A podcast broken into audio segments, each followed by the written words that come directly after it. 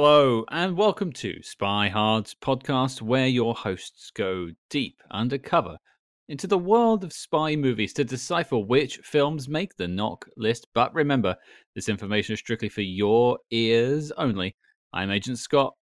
And I'm Cam the Provocateur. And Scott, there's an old spinning wheel where my head is. Uh, could you could you pour me a, a shot of uh, orange juice with a splash of vodka whilst you're at it, Cam? You don't want me to be your bartender. Actually, I think it's a, a, a, a drop of orange juice with a big splash of vodka. the way that device works. you guys may need it uh, by the end of this episode, but we'll find out. Um, but before we get to this week's film, I guess it's best to introduce our guest. You just heard him there, but returning triumphantly to the show, it is the the man himself, the creator of the Spy Command. It is Mr. Bill Koenig. Hello, sir. How are you doing? Oh, I'm doing well. Thanks for having me back. This is uh, this is going to be an interesting uh, episode, I suspect. It's it's a strange juxtaposition from your last film. That was a very uh, straight and down the line film. That was The Eagle Has Landed, a very good film in its own right, but uh, very different to this week's film. Yes, and um, this week's film actually helped me discover the original source material, which is among my favorites um, mm, because okay. we are going we are talking about Murderers Row, the second Matt Helm movie, but this was the first Donald Hamilton Matt Helm novel I read. I checked it out of the public library in Bloomington, Indiana, and in fact, it was the movie tie-in edition because they had a still from the movie on the back cover. That old chat classic. I quickly discovered there's a much different tone between the source material and the movies. There certainly is. There certainly is. Well, Bill, before we jump into this week's film, let's catch up a little bit. You run the Spy Command, you oversee what's happening in spy media. Let's just say it that way. Um, a Bond film has come out since you last came on the show. A lot of revelations have taken place. What what what's been new with you? You know, it's it's really been it's been like a desert actually. it's like, you know, there's not been a whole lot going on. The Russo brothers had a Netflix movie in the summer. Um, you know, Mission Impossible got delayed into 2023. Um, we keep hearing stuff on the Bond front, but not very much. You know, they've been, you know, with No Time to Die, it's not been a victory lap, it's been a victory marathon. And um, really just getting kind of tired of it. Like, guys doing anything? um, now, just as we record this, there have been some rumors via the Sun uh, tabloid in the UK, but I'm not sure exactly how to take how seriously to take that. Mostly because nobody else has gotten out on that limb. You know, they've they've summarized the Sun, and we're talking specifically about what's his name, Aaron Taylor Johnson. Um, That's him. Yeah, um, but until somebody confirms that somebody else confirms that story, I'm gonna kind of sit back and uh, watch it in a very detached way because the Sun's stories have been very lacking. In fact, I did a post recently about that, just how they're lacking, and I don't want to go into too much detail, but uh, there's, and it, we'll see, we'll see. Yeah, it, it's. I mean, this whole Aaron Taylor Johnson thing. Just to pick on that for a second, uh, it is what it is. I, I'm not too sure how much stock I hold in the Sun newspaper. In fact, I'll go out on a limb and say I hold none in the Sun newspaper. It's basically trash. So yeah, I don't really. I mean, if it turns out to be him, I'll eat crow. That's great. But yeah, I I, I don't really uh, hold them in high esteem when it comes to journalistic integrity. No, I mean Aaron Taylor Johnson's a pretty well-known quantity. Uh, you know, obviously Kick Ass, and he's worked in many movies, Tenet, of course, and he's going to be the Bullet Train. Bullet Train. He's going to be the lead of Kraven the Hunter coming up. Um, I don't know. How many times have the Broccoli's hired like a legit known movie quantity to lead the franchise? Not much. Pierce Brosnan was a TV guy mostly. Roger Moore was a TV guy mostly. That's what they were known for, but they haven't really hired movie stars. Well, you know, Sean Connery was, um, he had acted in a lot of movies, but he certainly wasn't a star. And I suppose no. you could say Aaron Taylor Johnson kind of is like that. You know, he is about, he is one year older than Connery was when he was cast and when he did Doctor No. Um, you know, he has a lot of experience, but he's not a star. I mean, about Taylor Johnson, and that was true of Connery as well. So, in, in that, eh, are some superficial patterns similar to Connery's, but you know, that's not enough for me to to buy into it. And again, by the time by the time this goes out, maybe we'll know. And but but one thing in particular that struck me weird about Sun, oh, they're going to make an announcement in March. It's like, well, why March? They don't say.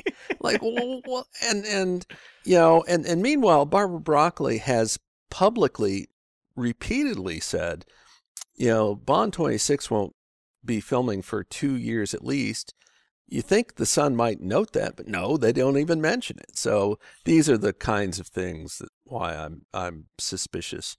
Again, when somebody else goes out on the same limb that the Sun's gone out, mm, I'll, I may I'll reconsider. But for now, I'm I'm I'm on the skeptical side. But I mean, I could see why. I mean, somebody on oh, it was on uh, Twitter it was a still from some movie of him naked sitting on top of a toilet. Well, he's very fit. That's That's what Scott and I do to promote the podcast. They're asking us to put clothes back on. yeah, like, please, audio only. yeah. Uh, well, I, I suppose then pivoting from one potential James Bond to someone who definitely tries in many ways to be James Bond, Cam. What are we talking about this week? Yeah, Bill mentioned it. We are talking about 1966's Murderer's Row, the follow up to 1966's The Silencers. We explored the first film in the Matt Helm saga just last year, actually not too long ago. But uh, yeah, we're back for seconds and in the same year. Yeah, they were uh, cranking them out for sure. Well, apparently, uh, my understanding, I, I, don't want to preempt Cam's uh, uh, intelligence report, but intelligence apparently it wasn't or lack thereof. well, apparently the deal was, you know, the spoof Casino Royale was supposed to come out for Christmas of '66, but through its various permutations and problems, ah, Columbia, we need something like uh, Irving Allen. Can you like get Murderers Row out in time for Christmas? And they did. So that that's why there's uh, two Matt Helm movies the same year. Are you saying, that, Bill? Are you saying that Murderers Row is a Christmas film? I guess I am. it's wow. a Christmas release. Put it that way. That's about as much Christmas as you'll get in Die Hard. So there you go. Yeah. I've got a real Die Hard problem at the moment. I don't know why. But okay, I think before we get into our initial experiences, let me read you all the letterbox.com synopsis. And if you remember the last time we delved into Matt Helm, it was quite a mouthful. That's right. Murderer's Row.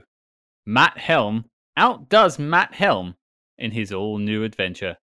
The handsome top agent Matt dies in a tragic death in his bathtub. The woman mourn about the loss. However, it's just fake for his top secret mission. He shall find Dr. Solaris, inventor of the helium laser beam, powerful enough to destroy a whole continent. It seems Dr. Solaris has been kidnapped by a criminal organization.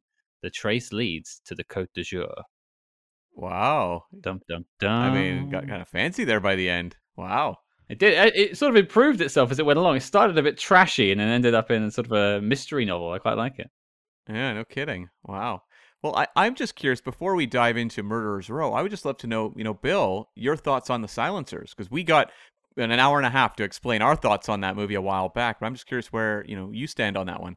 Well, it's um, you know, it's funny. I saw the trailer in the theater, but I didn't actually see it until it had its TV debut on ABC here in the states.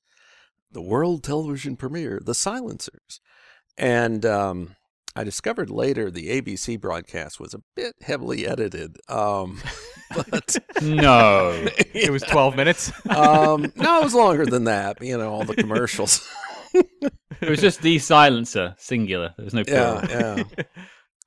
but uh, you know, I mean, I enjoyed them. I, I you know, I enjoyed. The, I, you know, it, it was funny. It was the Silencers and Murderers Row were on ABC, and the Ambushers and the Wrecking Crew were on CBS. Hmm. So, uh, you, you know, there, there was a split in terms of which networks showed the films. Um, but I enjoyed them, and like I said earlier, I, it, it spurred me to find out more about the source material, and I and Murderers Row was the first novel I read. And then in the early 70s, there was like this massive reprinting. I don't think I don't know if they they came out with the 13th title in the series, The Poisoners, and they reprinted almost all of the titles up until then. They might have skipped one or two, but uh, so like I I bought them all and I I gobbled them up in like about a week. Um, and you know, I I, I think Donald Hamilton was like a really, really gr- good writer. I've de- I've described the, the Helm literary books as um, a cross between Ian Fleming and Mickey Spillane. You've got that first person narrative, like with like with Mike Hammer, and uh, but some of the plots are just as fantastic as anything Fleming came up with. And I remember in particular I've I've read many of them multiple times. I was rereading The Ambushers uh, a few years ago, and suddenly it just just came to me. I was coming to the climax of the book. It's like, wait, Matt Helm's having a machete fight with an ex-Nazi while there's a missile in the background that's getting fired up, ready to launch. I said, this is preposterous. This is just as preposterous as anything in Bond.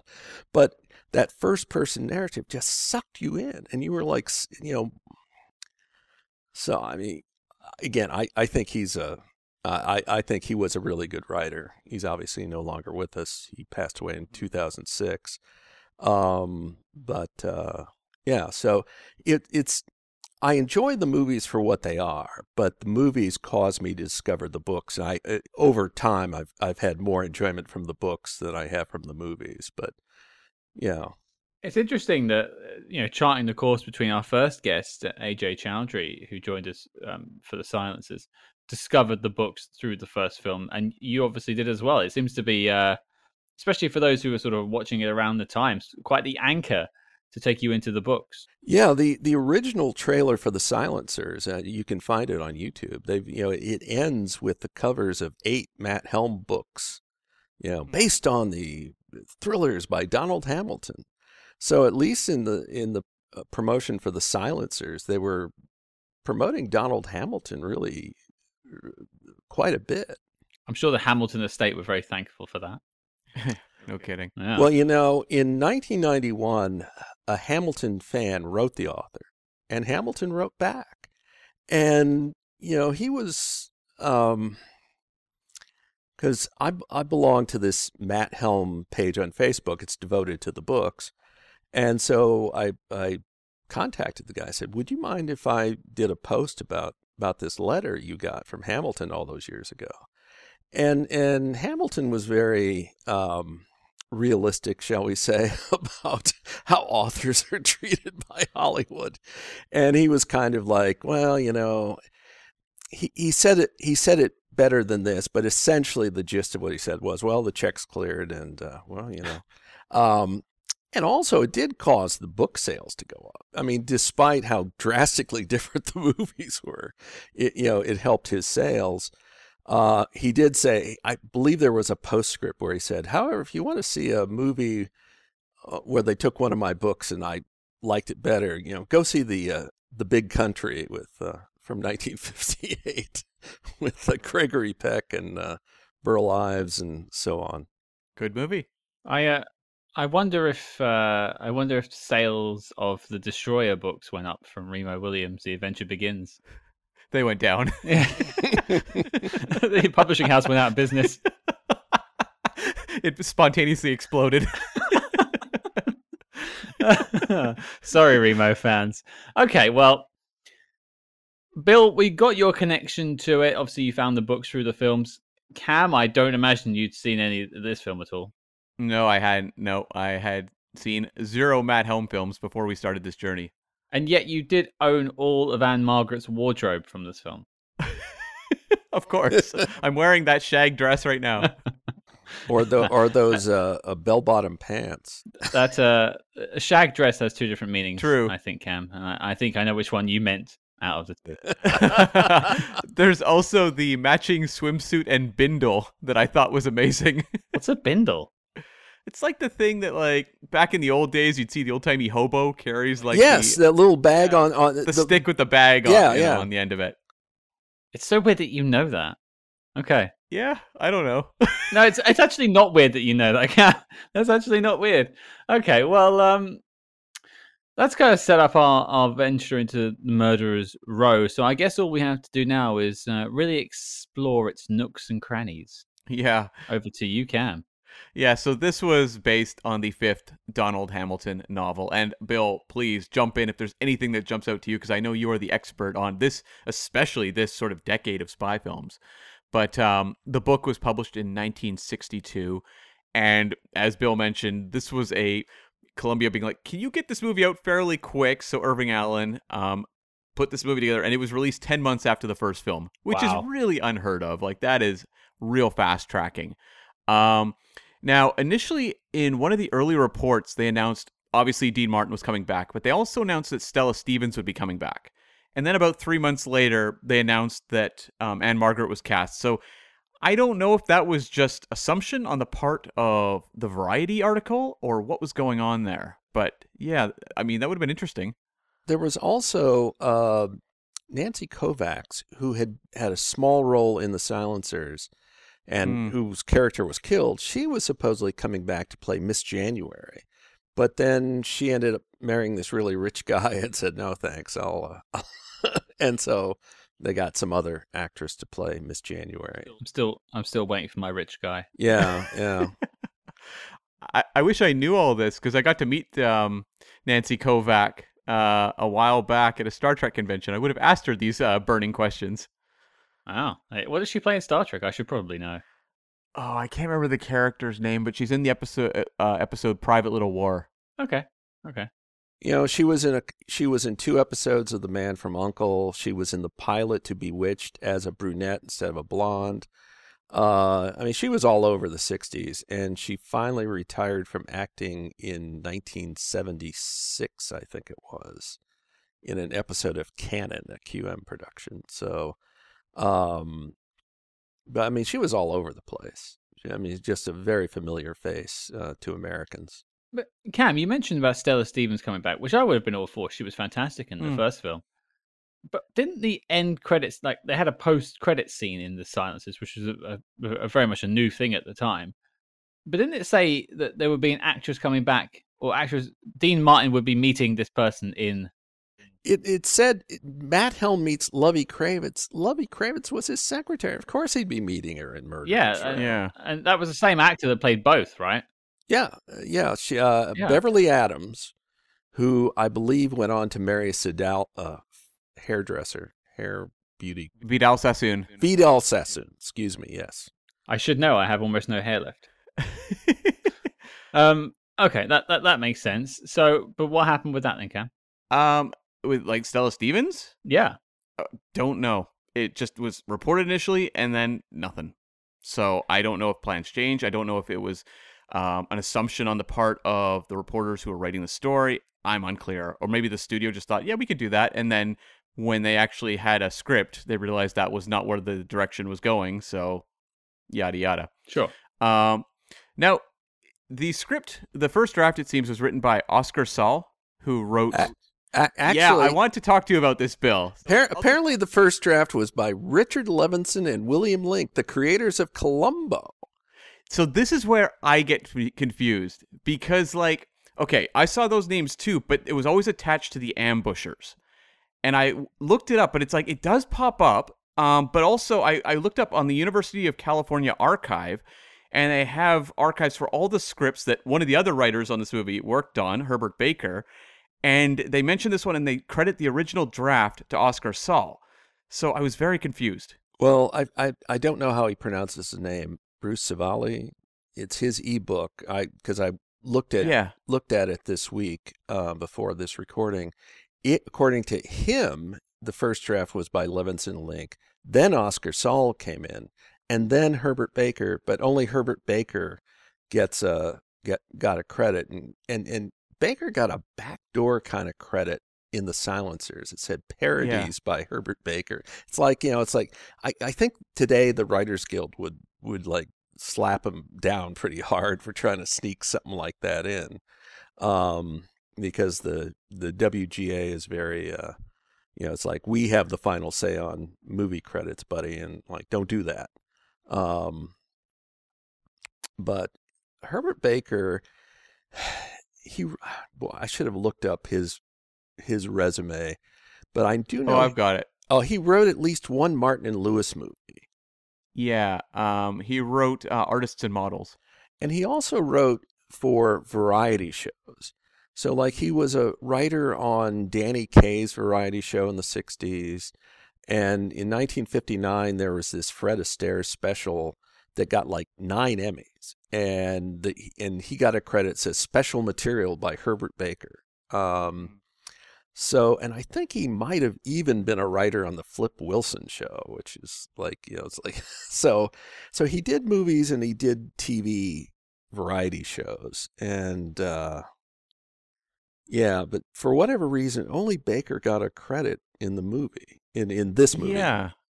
I, I was wondering if, with the case with Link and Levinson, if they were brought in to write the next Matt Helm, their work was carried over to Ambushers, and then the Saul script became Murderers Row. Like I was trying to figure out why their names are so attached to Ambushers, but they may have been brought in to write the second Matt Helm film. Possibly. You know, actually, Levinson Link did have their own spy thing. It was a TV movie, not a theatrical movie, called Istanbul Express, um, Right. with uh, Gene Barry and Mary Ann Mobley and John Saxon, which I remember watching as a kid on TV. And about a year or two ago, I discovered it on YouTube and I watched it uh, because I had this. And then I, you know, I lit up when I saw the Levinson and Link writing credit. So I guess they always, I guess they always had a hankering to do a something spy related, and they finally did credited with that TV movie. Yeah, and like with the case with Oscar Saul, who written on the Silencers when he worked on this movie, uh, and Scott, you and I covered him for All Through the Night, which he also wrote. Oh wow! But it was a case where um, whatever he wrote was pretty much completely rewritten by Herbert Baker to the point where he didn't get a credit, and Herbert Baker, as you know, Bill said, got sole credit, and he had, as Bill also mentioned, come in on the Silencers. So he would um, also carry over to the Ambushers, which we'll tackle a little bit further down the road, and uh, yeah, like he And he wrote also the, he also wrote the lyrics to the title song of the Ambushers. yes. Yes, and he also wrote another spy film called Hammerhead that we'll cover in the future as well. right. And another Irving Allen production. hmm at that. That featured a, a character named Charles Hood. Um, I, I saw Hammerhead once. It was it wasn't even on primetime TV. It was like the CBS late movie. I was really curious, like because again at the public library I saw a copy of Hammerhead, and it was a movie tie-in edition. It's like what Irving Allen, Herbert Baker, what's this? And and so when I had a chance to see it on late night TV, and it's like oh okay, well that's what it is. So you're not uh, pitching yourself to come back for our Hammerhead uh, extravaganza episode. Well, let me know. I'll, I just but but but but the trick is trying to find a copy of the movie. I've got I've got the Mad Hell movies on DVD, so that's um that is a genuine constant struggle that we face sometimes. Is we have a that list of films, there's ever growing list of spy films, but we have to just say no to a lot of things because people can't find them. If you can't get them on VOD, how can you expect people to listen to a review when it doesn't exist? right. Um, but please do continue, Ken. yeah, and so the director Henry Levin was brought in to helm the movie, uh, pun intended, gloriously so. Mm. And uh, he got his start as a dialogue director in the 1943 film Appointment in Berlin. Before moving into just being sole director, um, his major debut was 1944's Cry of the Werewolf. That sort of sets the tone for what his career is going to be over the next while. It's a lot of like studio kind of B movies, thrillers, horror stuff. Um, really interesting director. Probably his most prestigious film might be Journey to the Center of the Earth with James Yes. Mason and uh, Pat Boone. Uh, and also in the middle of the spy craze, he he knocked out three movies in a very short amount of time. He did this one, he did Kiss the Girls and Make Them Die, and they did The Ambushers, and those all appeared within a year, fourteen months. Um, and Kiss the Girls and Make Them Die. That falls into the, what uh, Scott was talking about, trying to find these things. It's because like I got a VHS copy, a bootleg VHS copy. I don't think it's ever had a proper home video release. Um, last time I saw it, it was on YouTube and had German titles, but it, you know the soundtrack was in Eng- in English. Uh, Kissing Girls and Make Them Die. I, I jokingly refer to it as Moonraker '66 because there are a number of remarkable similarities between it and Moonraker, which came out 13 years later. Oh, what about it compared to um like uh, in like Flint?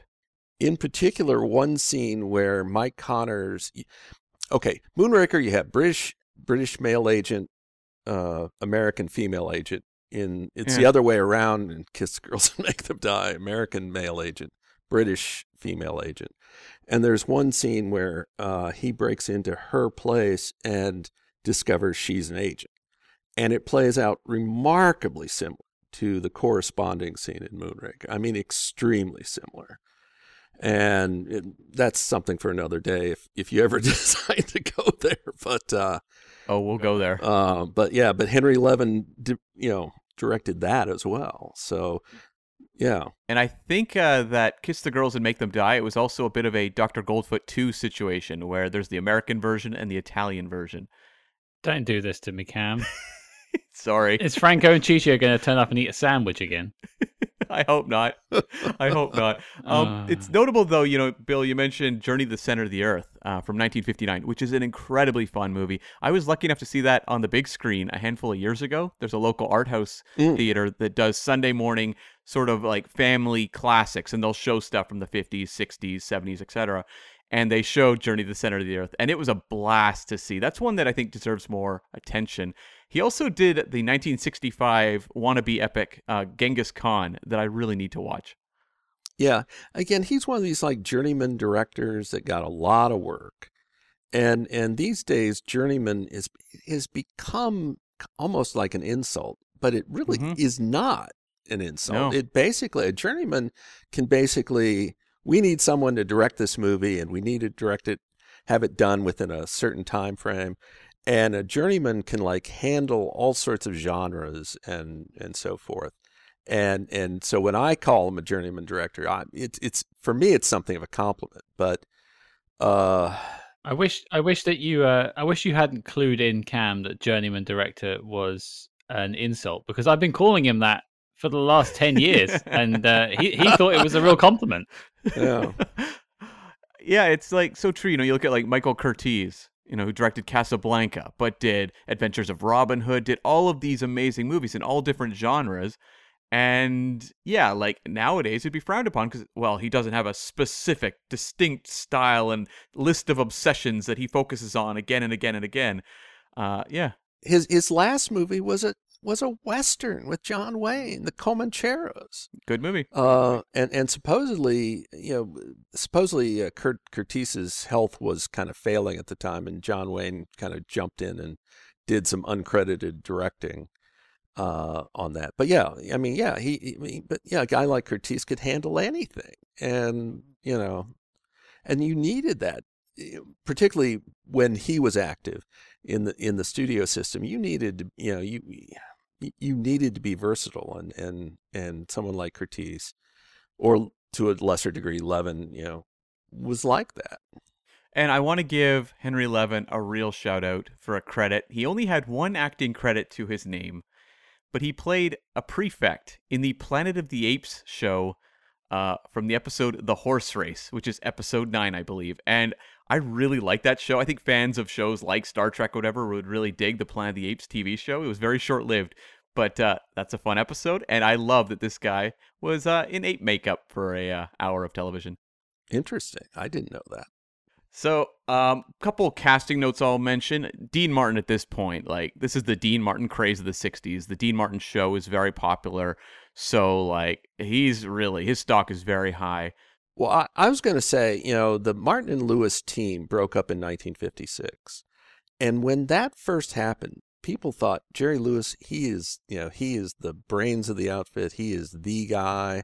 And Dean Martin, he's just, you know, he may not be, he may not make it. But if anything, it was kind of more the other way around, or at least you know, Lewis did okay, but uh, but Dean Martin, you know, he after the breakup, he invented the the Lush Act, you know, like uh, you know, and um, and he would go on the Tonight Show with Johnny Carson, and, and Carson would play along, and he would say, "Hey, Dean, I know that you know it's just an act when you uh, when you drink, and uh, you know."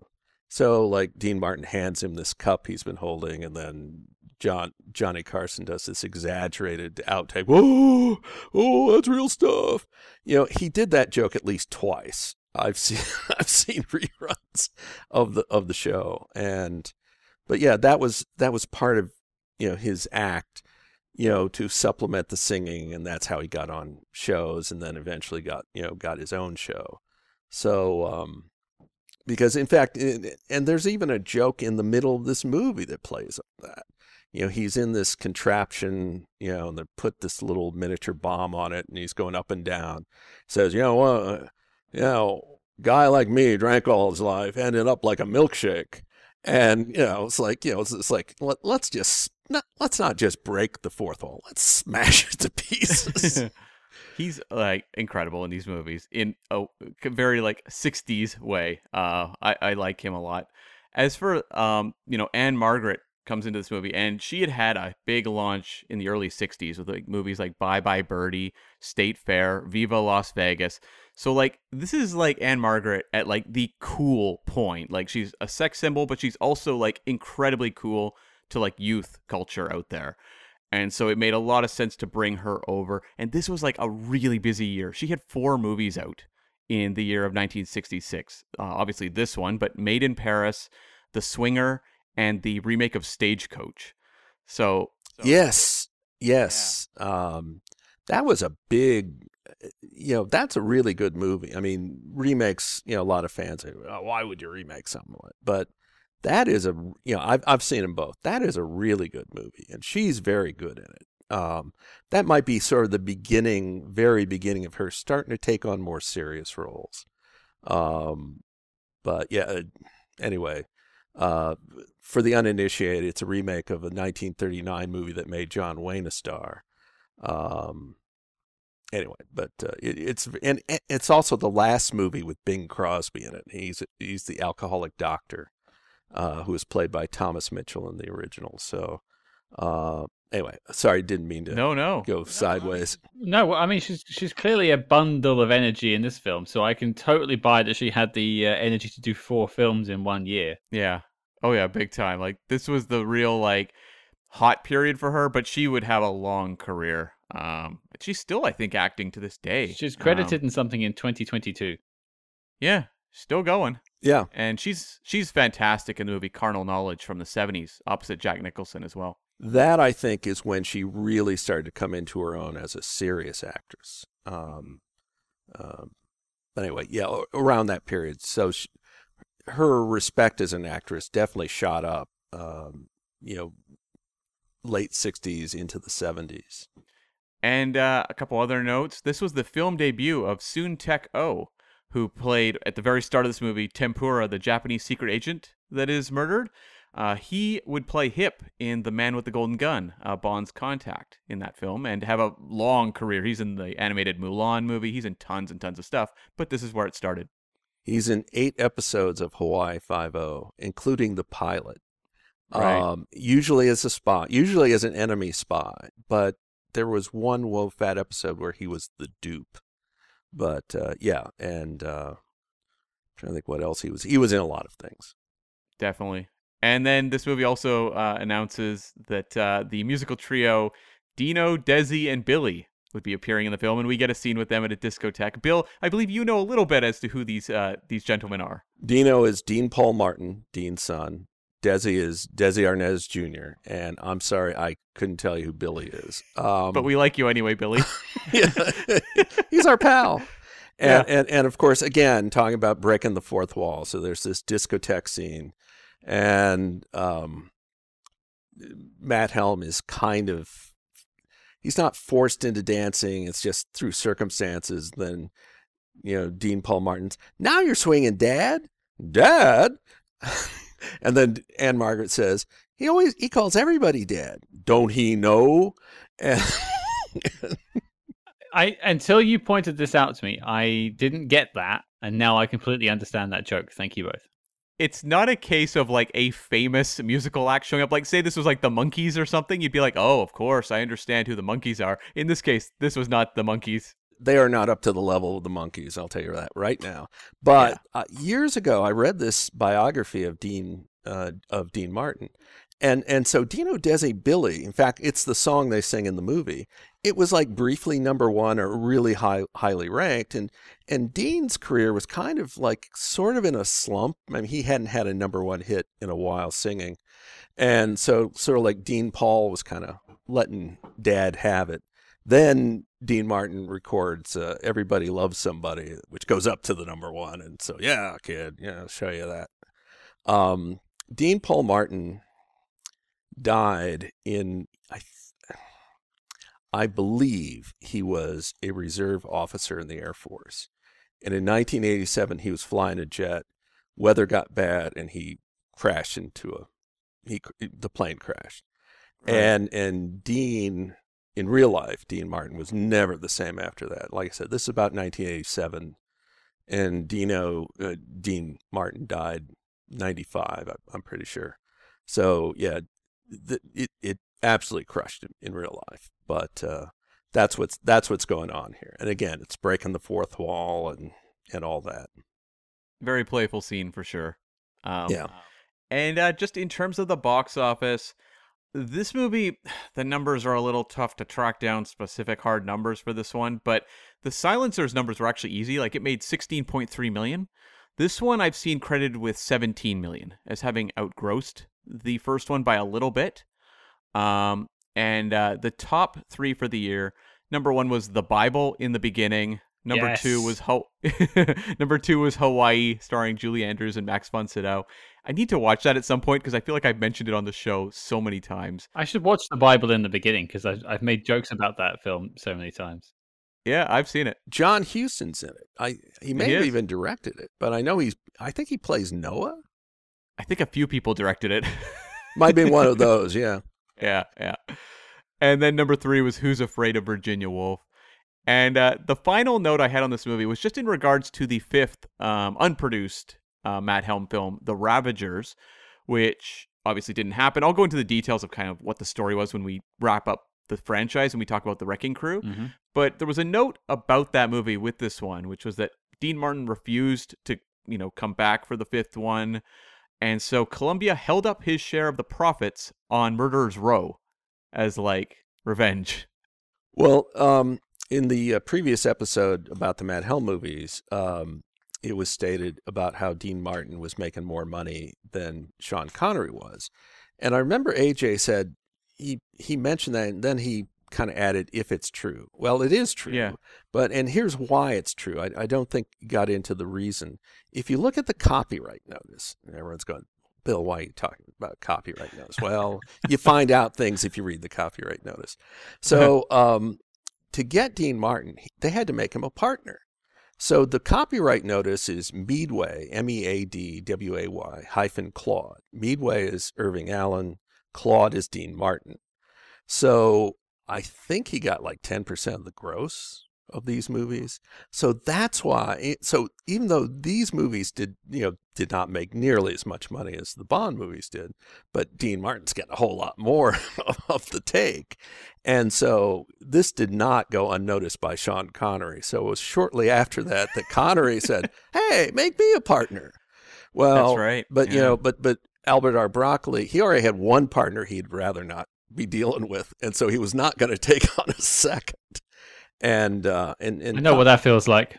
yeah, yeah. so, uh, so, so, so that's how Dean made so much money off these these films because they had to. Like that's how you know that's what it took to get him. So That makes sense. Yeah, because and it also makes sense why uh I- I'm guessing he was probably angling for a little more money off a fifth one and uh yeah. I get it. Yeah, Let, let's see how the Wrecking Crew does for financials before we judge, I guess. For sure, for sure. But yeah, that wraps me up for uh, behind the scenes on Murderers Row. All right. time to get on board the hovercraft, folks. Fasten your seatbelts and remember the no smoking sign is lit up. Here we go. Bill, you're our guest, and you've ventured back into the world of Matt Helm. What do you think of Murderer's Row? Like I say, it is entertaining for what it is. You know, it's essentially the Dean Martin show turned into a spy movie. And, you know, because it's like, oh, here's Dean with a song. Uh, there's an old spinning wheel where my head is. And then, uh, oh, and here's Ann-Margret. going to dance for the next five minutes, you know. And, you know Five. it's like 10, She's 15. still dancing now. it's, it's still going on. Um, you know, it, it's, and again, you know, it's, like I said, Donald Hamilton was very, uh, he, he, he knew what the score was. It's like, you know, the, the, the checks are clearing and my book sales are going up. I'm not to, I'm not to make a fuss about this. Um, but, and it is interesting, the movie does have more Hamilton bits than you might realize. And uh, I don't want to go too into the weeds, but okay. In the book, the book takes place in and around Ch- Chesapeake Bay. There's a missing scientist. He's come up with a device that can track submarines. And he has a daughter who who is concerned about him and thinks this one couple is behind it. And so in the movie, they change it from submarine detection system to helio beam or whatever the hell it is. It's kind of the science is a little shaky. um, oh, and since it, but it has something to do with the sun. So the in the book, the uh, uh, scientist's name was Michaelis, so they changed it to Solaris. Uh, the daughter's name was Theodora, or she was known as Teddy, so they changed it to Susie. Um, but you know the but Helm's double alias because his cover is Jim Peters, but if anybody checks very far, you know, it'll come back as Lash Patron, a, a Chicago mobster. classic gangster name. Yeah, so that's that's retained in the in the in the movie. Um, now the book is again, it's it's a lot grimmer than the goings Yeah. on in, in the thing because Helm's assignment is there's this fellow agent, a woman agent, who is supposed to infiltrate by posing as a sort of alcoholic traitor, and he is supposed to beat her up, and she has been, and he's been given a specific, um, this is what you do, uh, because the idea was like you'd break her arm, and then you'd get a cast, but the cast would have weapons in it. Um, but he's in the middle. He's not even halfway through the procedure, and suddenly she dies. Like, oh, oops. Um, and so he eventually takes over the mission, and it's it's again, it's it's you know Hamilton. You know, it sucks you in with the first person narrative. Um, anyway, it, it's it's it it's good. It's a good book, and uh, it's not necessarily my top favorite, but uh, it's it's pretty good. It's like say the first one I read. So And like, do you enjoy the movie version? Like, does the movie to you hold up in comparison, maybe to the Silencers? uh yeah, yeah. I mean again, it's it's you know you're not going in expecting a faithful adaptation of Donald Hamilton. In fact, in, Right. in this movie it's probably surprising there's as much Hamilton present as there is. Um, right. but you know again it's like if you like dean martin you'll like this movie and it's it's like you know dean had this you know certainly his public persona was like this really easygoing thing easygoing one and and you know if you like that it's pretty easy to get uh, you know drawn into it like i said he made that joke bringing in his lush act about you know you know ended up like a milkshake after i've been drinking booze all my life but you know that's it's you know if if, if you like dean martin it, it's it's fine. It's it's an interesting sort of evolution from the first one I found personally. Like in many ways, it doesn't do anything differently. It's almost Yeah. like a copy and paste job from the first one. Especially towards the end. Yeah, especially towards the end. Thank you, Cam. I'm glad you picked up on that too. But all the things that worked for me in the first one are all still firing on all cylinders in this one. I think Dean Martin is still a fantastic lead. I could watch him do his the Dean Martin show shtick any day of the week, and uh, what was it tw- twice on Tuesdays is what they say. Uh, it, it it definitely works for me, but uh, I, I I don't want to like critique it too much at this point. But I I I just feel like it didn't build anything. If you go and look at what they're trying to frame these around, which is like Bond films or whatever, they're always trying to up the ante from film to film, one way or another. Maybe not like action every time, but trying to make the story better or whatever. This is a carbon copy of the first film in all of the best ways and the worst. You know, and, and the Silencers was drawing from two Hamilton books. Yeah. And Mhm. whereupon this one's just drawing from one. So I think the Silencers had a little bit of an advantage in that regard.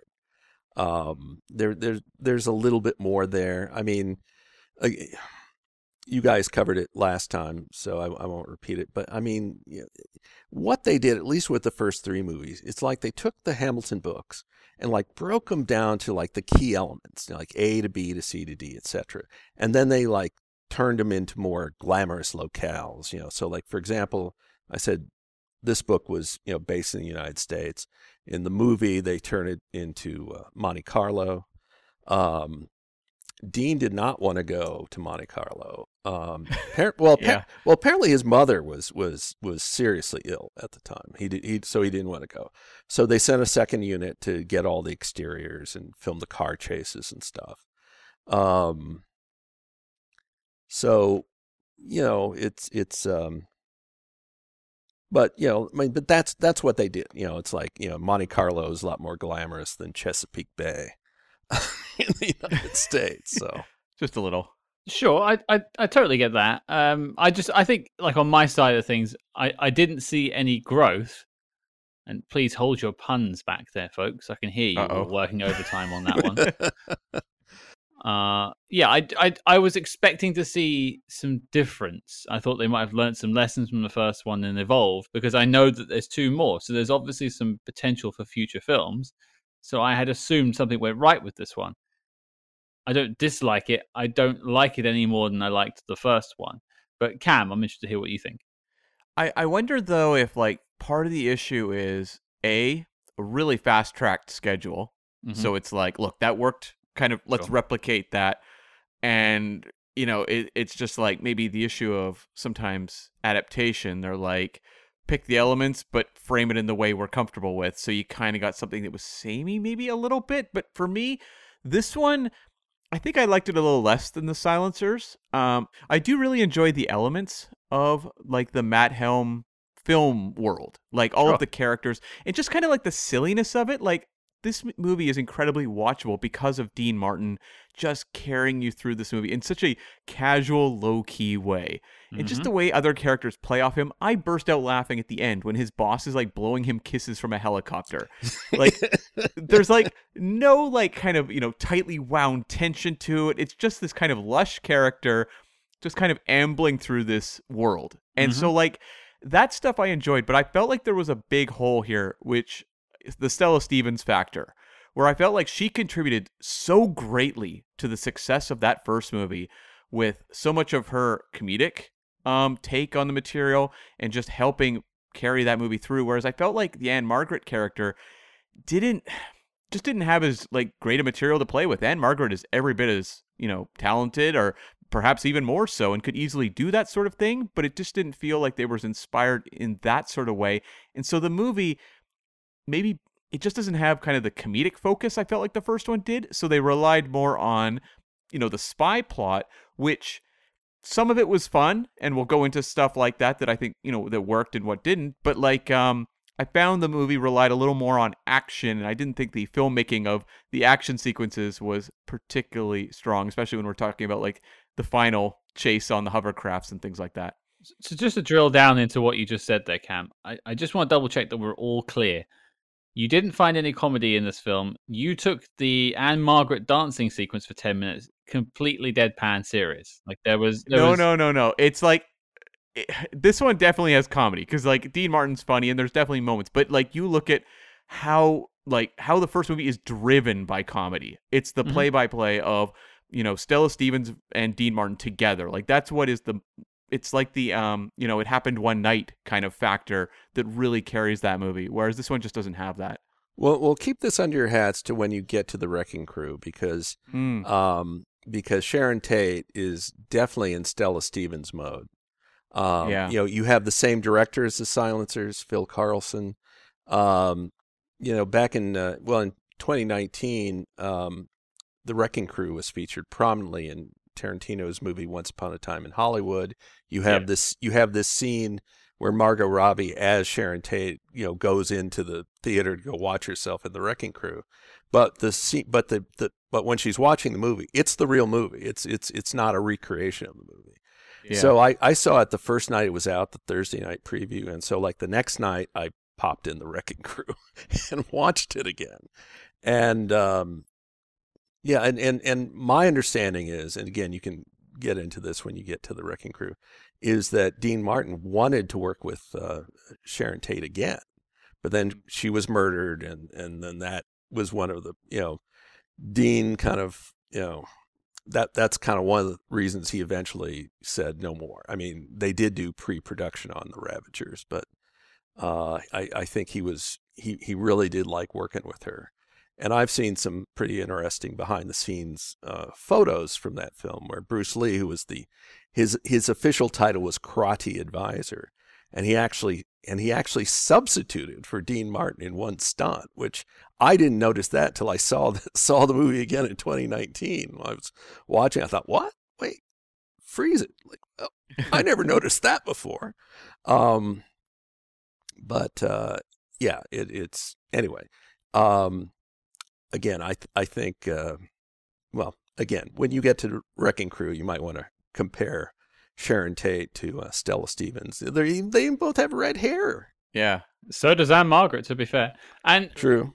to to speak to your point uh, about Ann-Margret, I, I will agree. I, I think Stella Stevens was stronger, but I think on the terms of checks and balances, I think Karl Malden is a stronger villain than the one we had in the Silencers. So whilst, whilst you do lose a little bit of that Stella Stevens energy, what you gain is much more of a sort of megalomaniacal 60s style Bond villain that doesn't have the problematic elements of Sun Z from the Silencers. Right.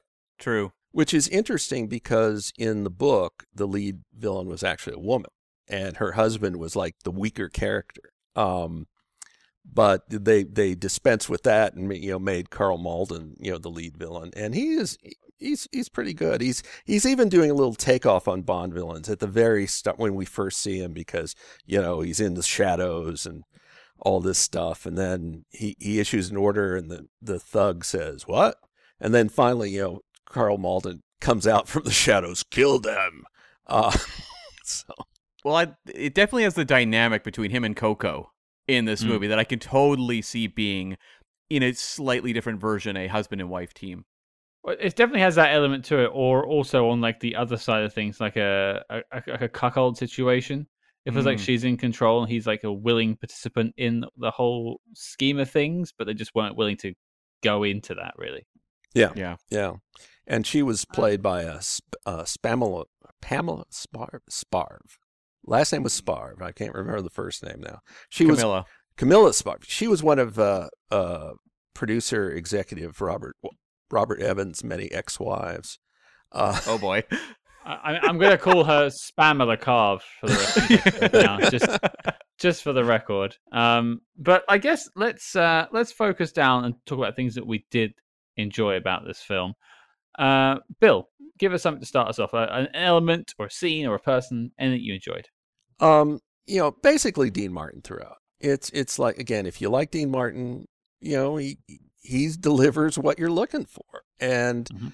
you know, it, it's it's it's interesting.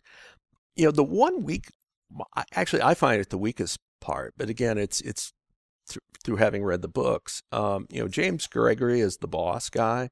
He actually kind of matches the Hamilton's description of the boss, but he's way too nice. He's far too nice. The Ma- Mac of the book would never have blown a kiss to Matt Helm. I'll, I'll tell you that right now. He was a, he was one mean bastard.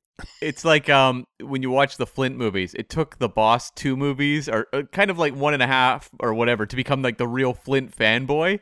Uh, this boss is pretty much a Helm fanboy from moment one. Yeah. Yeah, yeah, Yeah, I, I can't disagree. I, I think Dean Martin is by and far the best thing about this film, Whereas I think in the Silencers, you could have made an argument that Stella Stevens may have been the best thing about the film.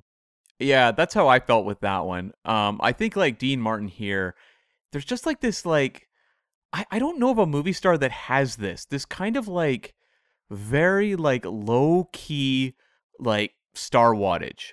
Where it's like he just kind of Like an energy to him, like a magnetism. he just kind of can also like stroll through a movie like this and i've seen you know reviews at the time or even you know more contemporary who are like dean martin is sleepwalking through these movies but it somehow works and i kind of get it it's like he just has this like very very very relaxed energy for a lead which you typically would say doesn't really work for a lead because mm-hmm. you need them to be a little bit propulsive to carry you through the movie but it somehow works like it establishes a tone and everything kind of works into it really well. The other characters play off it well.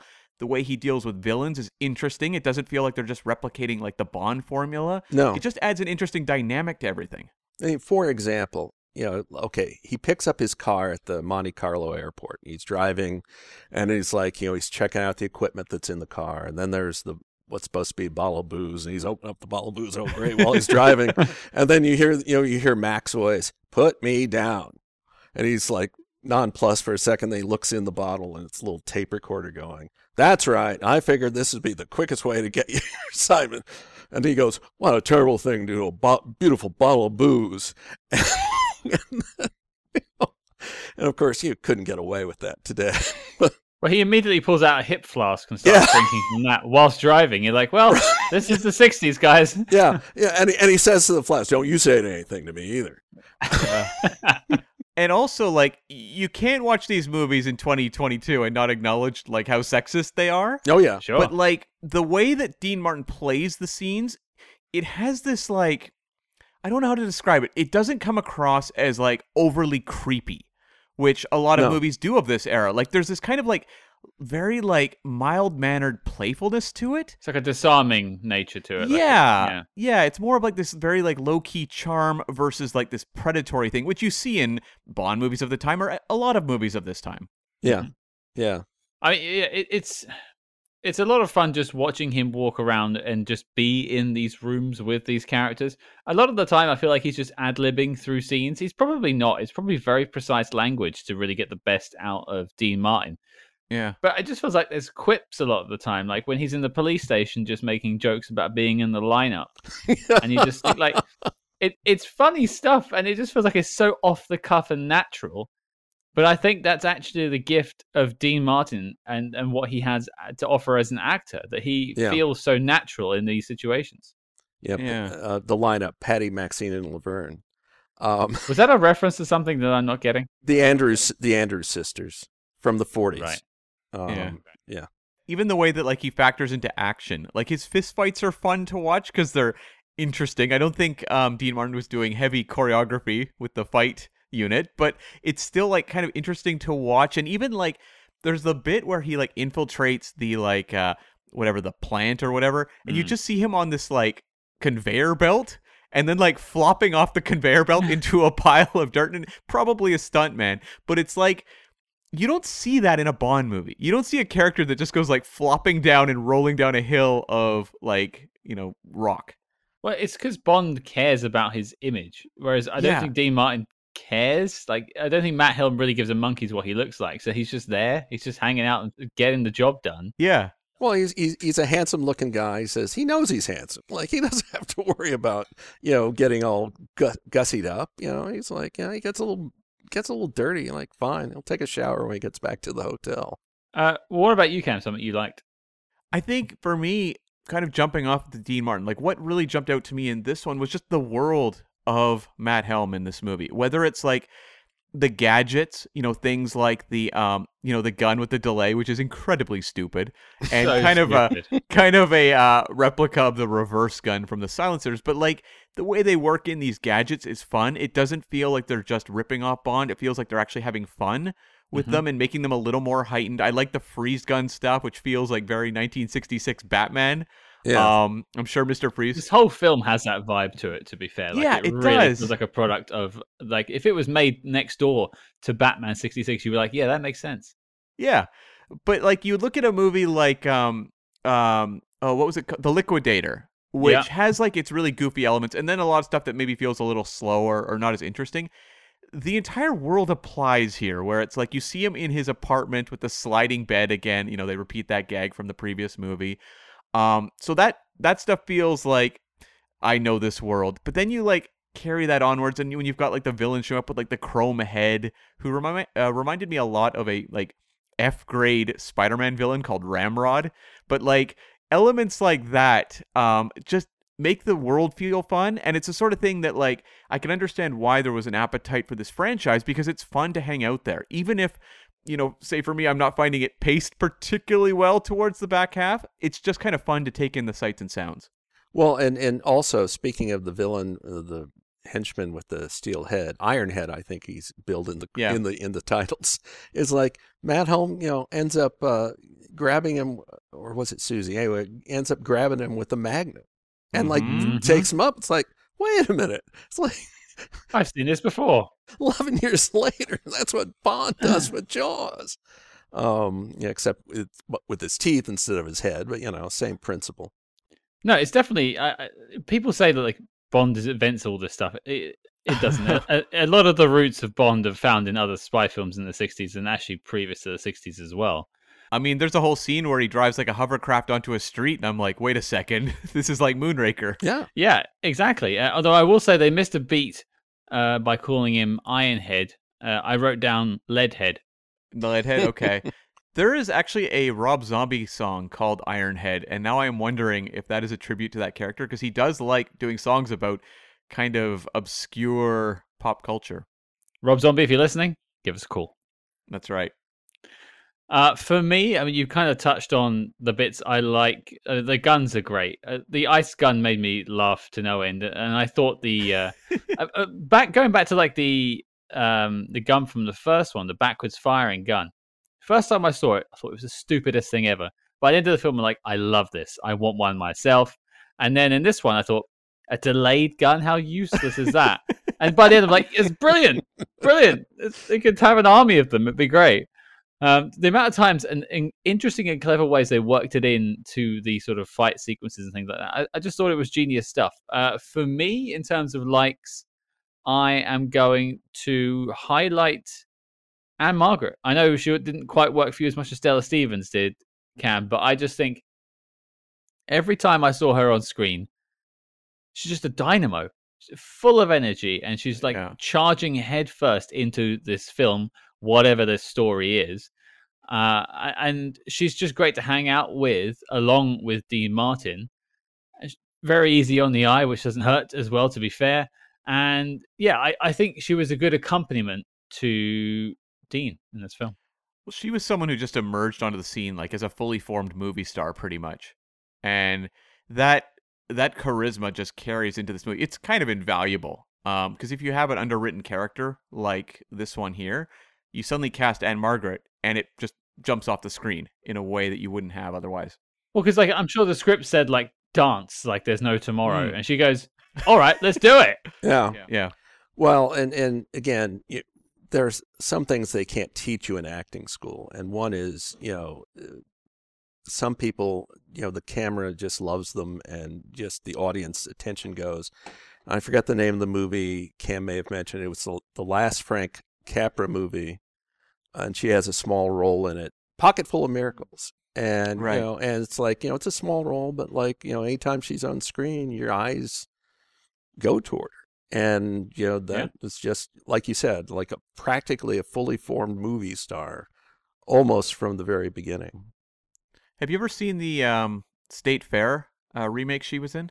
Parts of it on TV. Yeah, like she's a small supporting role in that movie where she, uh, you know, is kind of the seductress who works for the state uh, fair who um, kind of comes on to the son of the family, and it's like again a small supporting character, but just comes alive in that movie, and it's very clear why she was marked for leading roles shortly after. I, I just before we move on to dislikes, I just wanted to shout out as well. I think Lalo Schifrin does a fantastic job again with the Mm. score with this one. There's a couple of moments where I feel like they could have used some music. I'm not sure why they didn't. Like some of the car chases, I felt felt a bit like empty. Yeah. But when there was music, I think it was fantastic. I feel like the overall package of the Helm films they understood quicker than like the Flints. I love a lot of the elements of the Flint movies, and I do think in like uh, the original Our Man Flint, I should say, is like pretty superior to a lot of the '60s spy films we've seen. But I think as an overall franchise, the Helms feel more confident in knowing exactly what they were right from the step. Yeah, they they knew the world they existed in and the rules and what worked, which I think is the important thing because it was very much let's have Dean Martin on the screen at all times. Yeah. We interrupt this program to bring you a special report. Calling all agents. Independent podcasting, much like the spy game, requires considerable resources, whether it's research, equipment, hosting, or of course constructing a top secret volcano lair. We're putting out the call for your support. That's right. As you may know, we've activated the Spy Hards Patreon, home of our ever growing lineup of Agents in the Field episodes where we decode non spy films from your favorite spy actors and full film commentaries with more intel than a Basil exposition briefing. Cam, what have we got in our crosshairs this month? Catch up with reviews of Sudden Impact and Desperado, plus our commentary on 1984's Cloak and Dagger is out. All hail Jack Flack.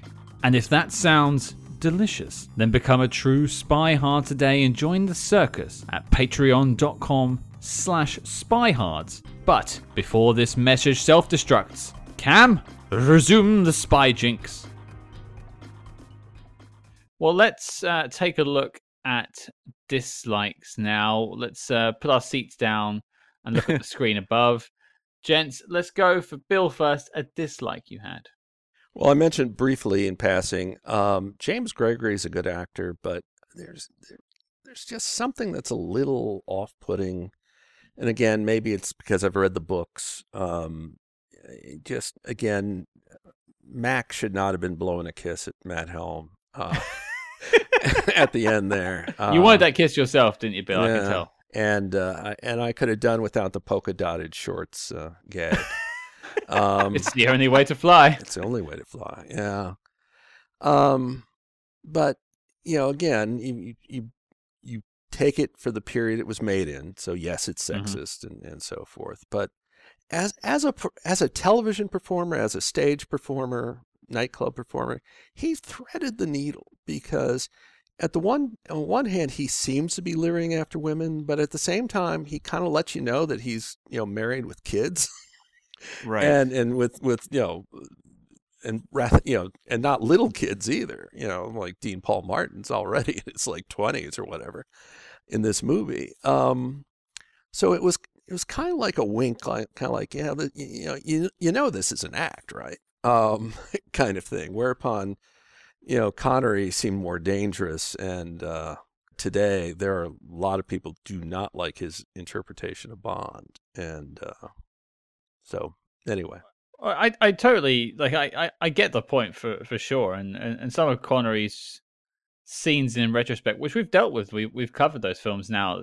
They're not great, and I think a lot of people would, if they were remade now, make different choices. But it's it's hard to sort of do that sort of post morality thing where you look back on things and judge them by today's standards. So I, I'm not I'm not here to do that particularly, but I will say about this, I think Dean, exactly as you said, Bill, sort of you know does a very good job of walking that fine line between being overly creepy with people and charming. There's like a sense he kind of wants, and I mean like the performer wants everyone to have a good time. Mm-hmm. And he's trying to get that across. And I do like even like a scene where he goes to the discotheque and is suddenly like your dad at, a, at like a club looking completely clueless and just like in over his head. I like that he is allowing himself to be seen as kind of like the old hipster dude. Yeah. Isn't it kind of scary that we're all three of us are at an age where we would be going through the same issue in a club right now? That was my entire life was walking to clubs and being like that. Dad. yeah. Um. I, I, I don't I, I don't know if that's necessarily uh I mean a dislike though Bill is there something particularly you want to point out as like a dislike no uh, you know what um aside from uh um Gregory aside yes aside from from Mac not really. Um, you know, for one thing, the movie is well under two hours, so it's like, boy, you don't, you know, it's not like watching No Time to Die and like I gotta go to the bathroom. Uh, you know, it's just it does move. I mean, I suppose there are some individual scenes that could move a little better, but it's like you know, you you check in, you have a good time. Um, got great title sequence. You get you know you get Dean Martin. You get you know and and like you said, you know, Karl Malden, he's a pretty good villain. You know, um, Mhm. so Overqualified, probably, but yeah. but, you know, but it's probably you know, but it was probably one of those things where probably a deciding factor in taking the job, whatever they offered him in terms of money, it's like I get to work with Dean Martin, have a good time for you know twelve weeks or however long the shooting schedule was. So, yeah, yeah, overqualified. That's a good way of putting it. Yeah. I, I I'll take Karl Malden in this over Karl Malden in Billion Dollar Brain. Okay. Yeah, I feel like that character had maybe a little more intrigue to him. Sure, I, I think I just like the wackiness of this one. And also, sure. It's also pretty, you know, of course, Karl Malden's ultimate undoing comes from the delay gun, where Yeah. he's, he's like actually putting the barrel next to him. And then Dean's like counting it down eight, nine, blam, blam. Yeah. I, I didn't think that, like it was weird they chose to do the two shots and then it was actually delayed twice. I I- I know it's like a really f- finicky thing, but like I thought if you pulled the trigger twice really quickly, it would go wait ten seconds and then on the next second do the second shot, not ten seconds and then ten seconds again. But that's a that's that's a finicky thing for sure. Cam, what about you? Something you disliked? I think for me is I think I'm gonna have to disagree with Bill on pacing issues for me. Whereas I found this one, I had real issues with just how slow it began to feel when it was focusing on some of the more convoluted spy plot stuff and those action scenes that really take over the back half. Um, the silencers had a similar problem, and I definitely I think mentioned that as my dislike for the silencers, which was like you know the car chase and things like that. The car chase here is the same thing where it feels like it's almost happening in slow motion. Here, it's like, I think it's like that there's more focus on those things. And whereas I don't have that kind of, you know, squabbling chemistry between the two leads carrying me through the movie like I had in the first one, Mhm. much more attention is paid to these things. And it just felt like they really slowed the film down for me. And let's be honest, the plot of this movie is so simple. It's like they kidnap, you know, Solaris, which I can't believe they named the scientist Solaris, the guy who has the sunbeam. But um, you know, like they kidnap the scientist and they're holding him captive. Uh, Matt Helm has to go free him. Somehow they make that feel very slow and labored to get to the end point. Yeah, I, I remember like watching it, stopping at one point and going, "Wait, why is everyone doing what they're doing right now? Like, Yeah. what, what is everyone's motivation?" But maybe that was just me losing interest. I think the the first half hour or so, I felt like the Karl Malden character was very confusing, and then he like clicks in probably about half an hour in. Sure, I, I, I agree with you, Cam, in the sense of having the same issue as the first one because I, I had the same issue with you in that too. It's I, I, I enjoy the moments where it's Matt Helm hanging out Yeah, Like it, it's the same situation. The problem I have with Thunderball. I like hanging out with James Bond on the island, but as soon as he goes underwater, I'm like, oh man, just pull the plug, brother. This is not worth your time. And and so all of the spy stuff in this is just like Thunderball underwater for me. I- I'm just not interested in it. I want to see like Dean Martin charming his way through a discotheque or a police office or something like that. Of course, the plot needs to happen because this is a film. yeah. And so I, I sit there and kind of go through the motions until it ends. But I, I don't think the action's quite up to snuff to keep my interest during those sequences either. I wonder if, at least for for me, maybe for you, the problem is that like the comedy has this incredibly relaxed, breezy vibe to it, which is not a tone that meshes well with action. Sure, I, I I'd like to think that we could go sort of see beyond that. Um, I, I think it actually makes things feel slower though. When you shoot the whole movie with that sort of tone and sort of style, it makes all the action and espionage feel very slow. You, you know what? I'm going to be really curious when you guys get to the Wrecking Crew. And, Uh-oh, and uh-oh. uh, with well, no, because uh, I think they actually ramped up the action sequences in that movie because you've got Bruce Lee choreographing the fights. Sure. Right. and and Dean Martin fights. He does a lot of kicking, which he doesn't do in any of the first three movies, and uh, just that's that's something to kind of squirrel away for when you you eventually get to uh, the Wrecking Crew. Well, you, you'll spill your drink if you kick. Yeah, you, Dean Martin won't do that. And I I will ask a question: Is he the highest functioning alcoholic we've ever seen? Uh, Supposed, supposedly, you know, when he was like doing his drunk act, he was really drinking apple juice. yeah. supposedly. I'd totally buy it if it wasn't. Like, I, I, I totally buy it. D. Martin was doing an act, but yeah. the character of Matt Helm Oh, right, right, yeah, has to be yeah. a functioning alcoholic because, like, he's carries a, a hip flask While And- he's and he- driving, while he's driving, and he has an assigned bottle of whiskey with him or whatever it was. Like, it's Yeah. it's government issue. right? alcohol to carry him through a mission. I don't think you like see him, and even his boss, even McDonald, issues him with a drink during Yeah. a briefing sequence. They are pushing him into alcoholism. It's uh, it's it's a tough watch. It's really sad, actually. he's not as high functioning as like Jackie Chan in Drunken Master 2, but yeah, he's very, very effective. I just saw one more Donald Hamilton thing that kind of stands Go out. And I'll, I'll be Yeah. curious what your reaction was. At one point, Dean Martin tells Susie, he says, "Remember, Susie, nobody dies for nothing." Now that's a that's a Hamiltonism, and it goes back to the first person narrative of the book, where it's like essentially like, uh, you know, I, I apparently killed that the agent I was just supposed to beat up, but so I this is why I've got to take over. You know, it's like nobody dies for nothing. We say that in our business. Nobody dies for nothing. It's this moment of seriousness from the book that shows up in the movie. And I'm just curious if you guys noticed it at all. No, it didn't jump out to me. No, I don't think it jumped out to me either. Actually, I I, I just sort of saw it as a tossed off line. Okay. All right. I was just curious.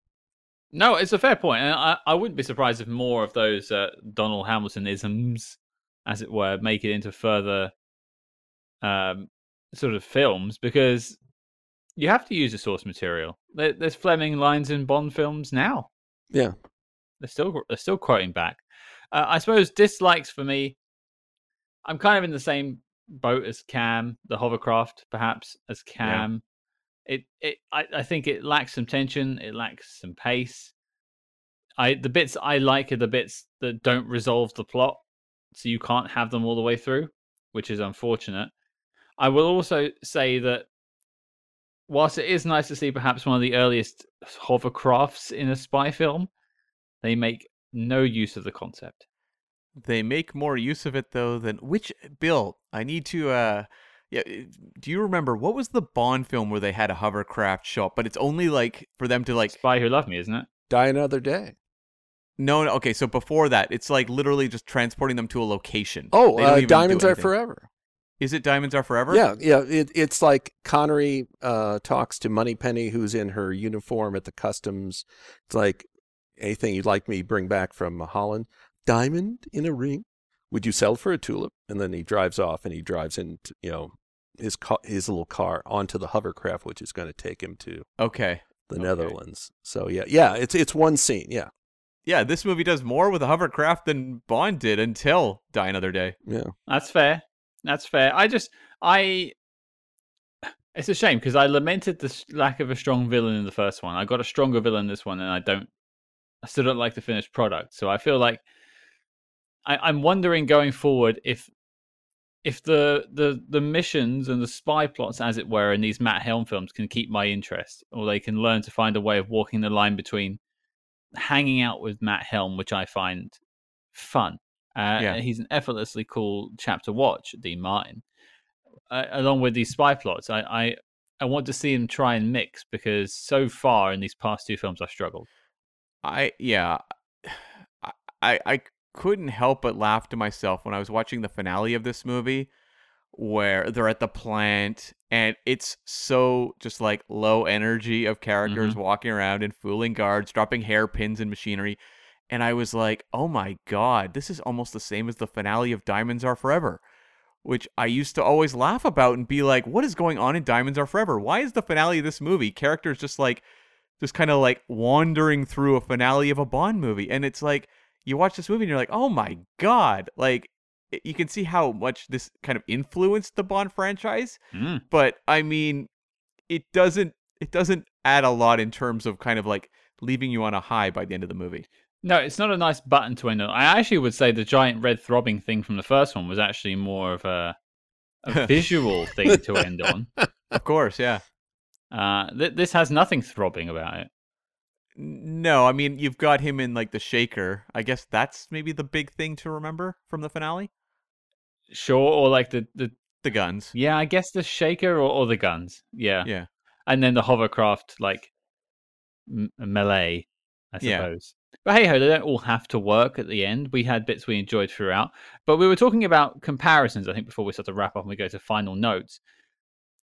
Man, Austin Powers is all over this film. Oh yes. Like, oh yes. you people think, and I will shout this to the hilt. I will scream it to the mountains. Yeah. It is not.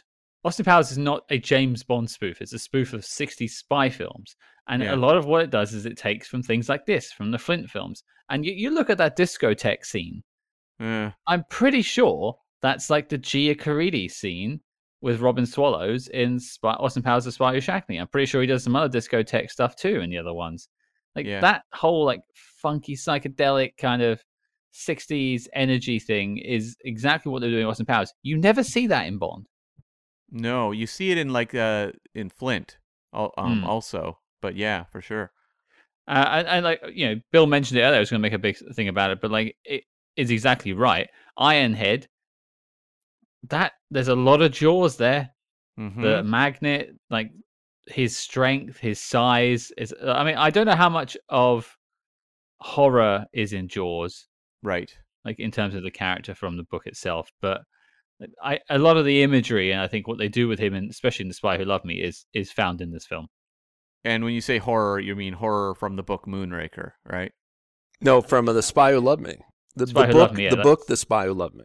Was horror in the in the books by Who Loved Me? I haven't Yes. read that one. Yes, he was. Okay. He, he he has braces. He doesn't have he doesn't have steel teeth, but he does have braces. That was yeah uh, but what about you gents any sort of final notes anything from you bill a totally minor trivia thing.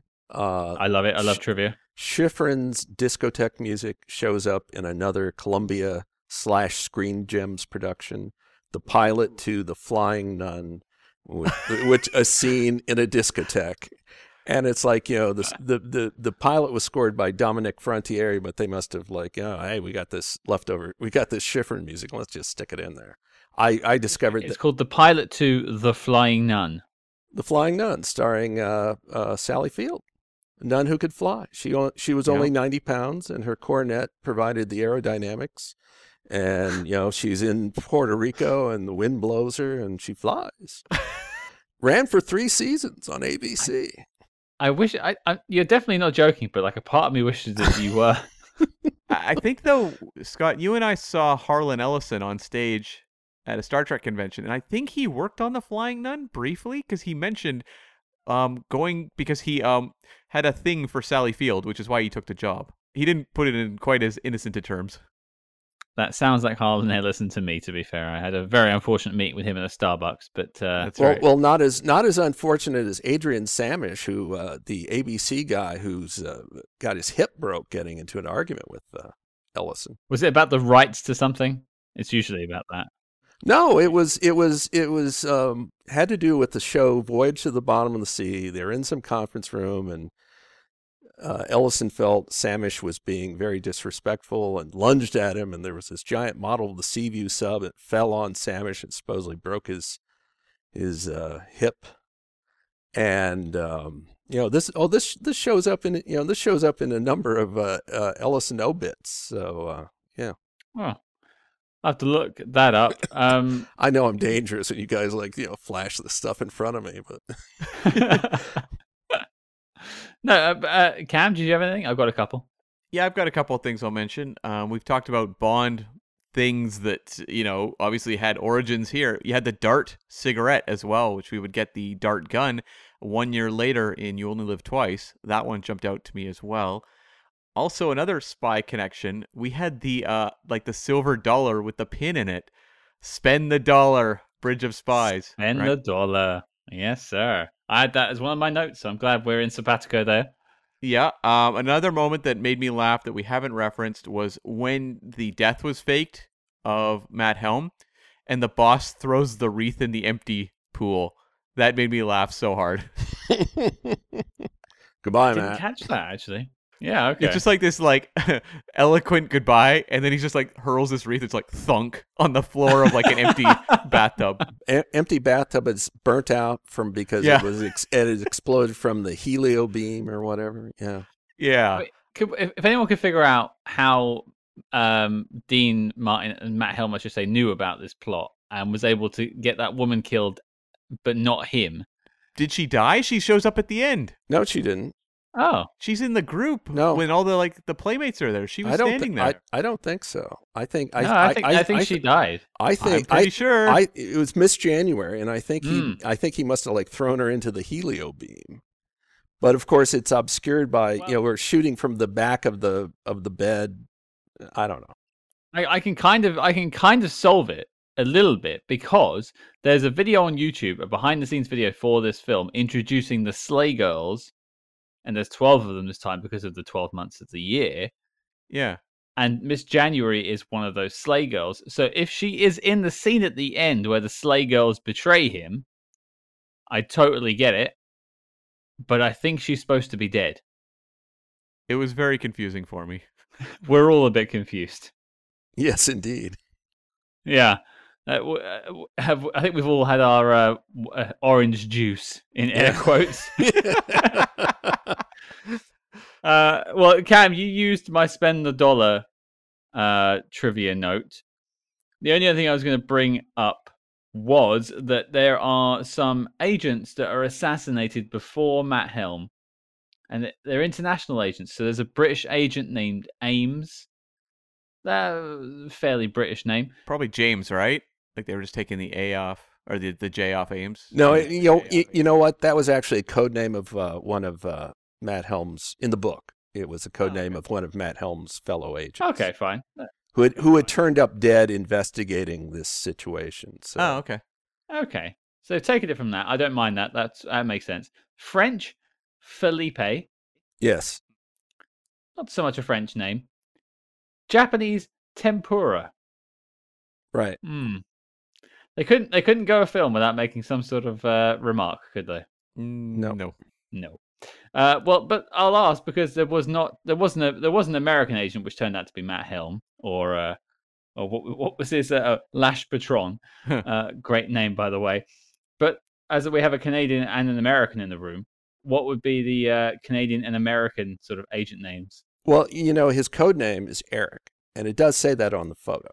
Yeah. And Er- and Oh, Eric, does it? Eric, Eric. yes, because and that was his code name in the books, which Ah, they okay. never explain why it was picked as his code name. I assume it was because Matt Helm in the books had a Scandinavian uh, ancestry, Sweden to be precise, same as Donald Hamilton.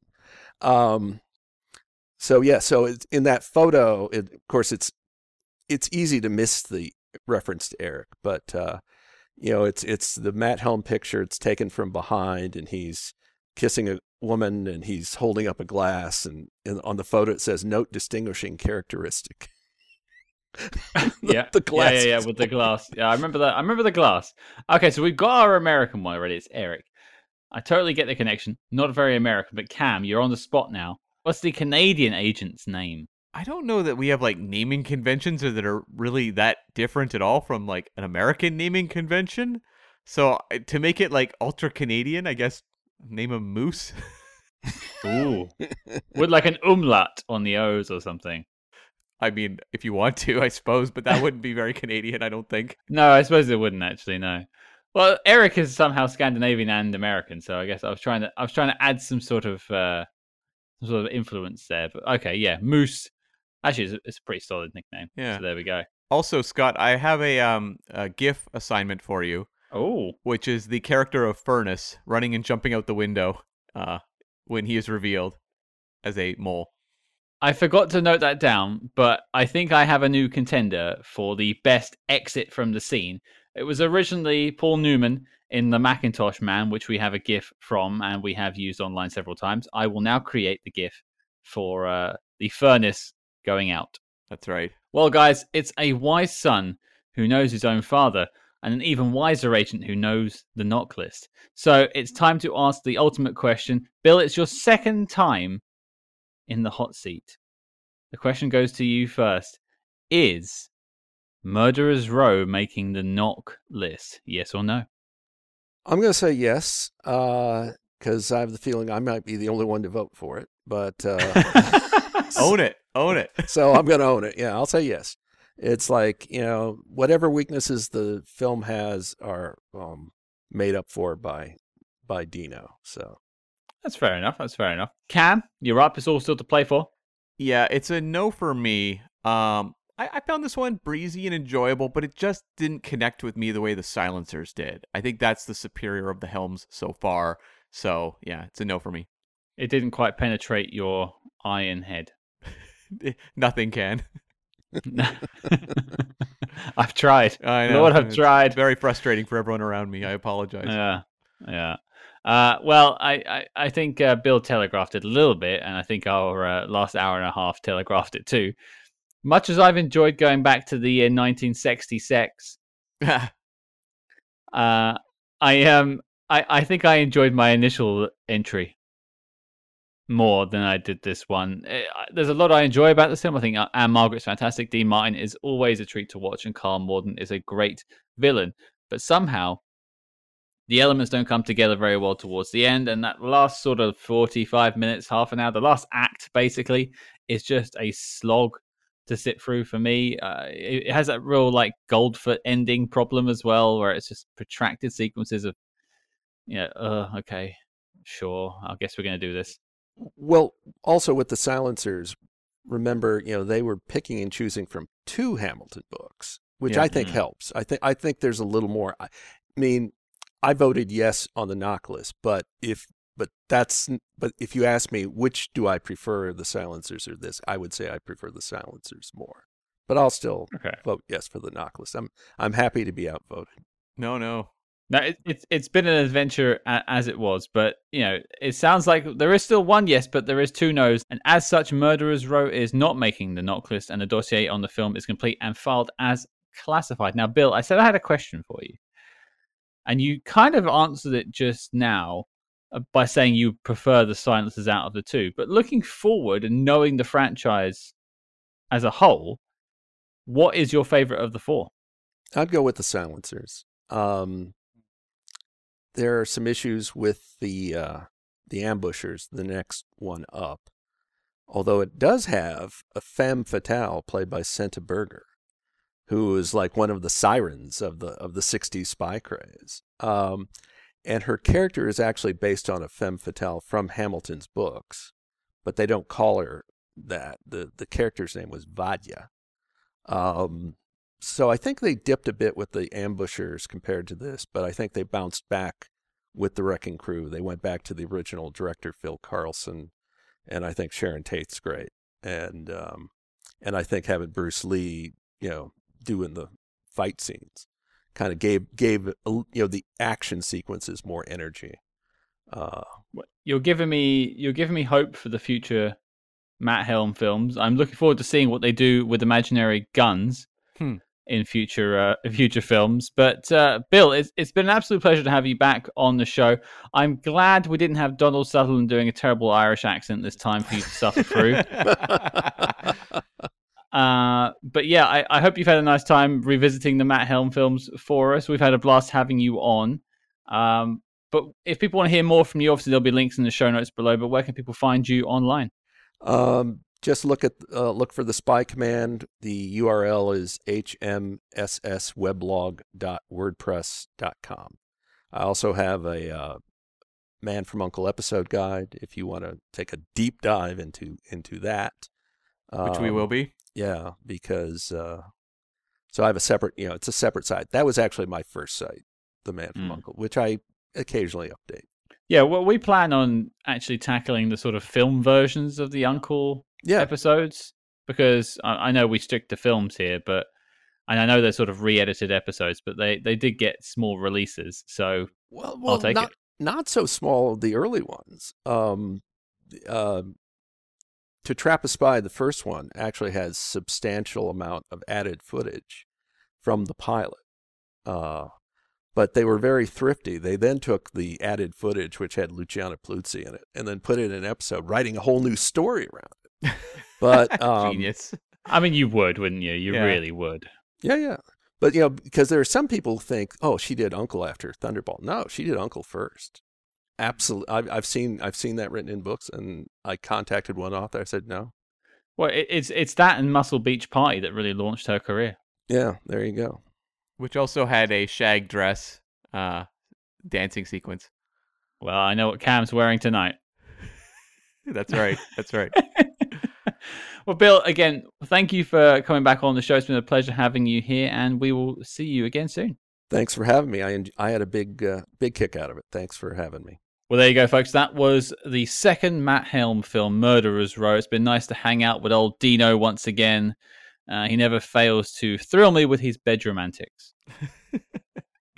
uh, but Cam, the question goes to you. What have we got next week? Yes, we are tackling the 2003 espionage thriller The Recruit, starring Colin Farrell and Al Pacino. Yeah, it's going to be exciting when We have another great guest joining us, and we have a very special interview for everyone next week as well. We're actually speaking with the director of the film, Mr. Roger Donaldson. So watch out for that. Um, if you enjoyed what you heard on the show, please consider leaving us a five star review wherever you get your podcasts. And do not forget to follow us discreetly on social media at Spyhards. That's S P Y H A R D S on Facebook, Twitter, and Instagram. But until next week, listeners, To, To Matt, Matt Helm. Helm.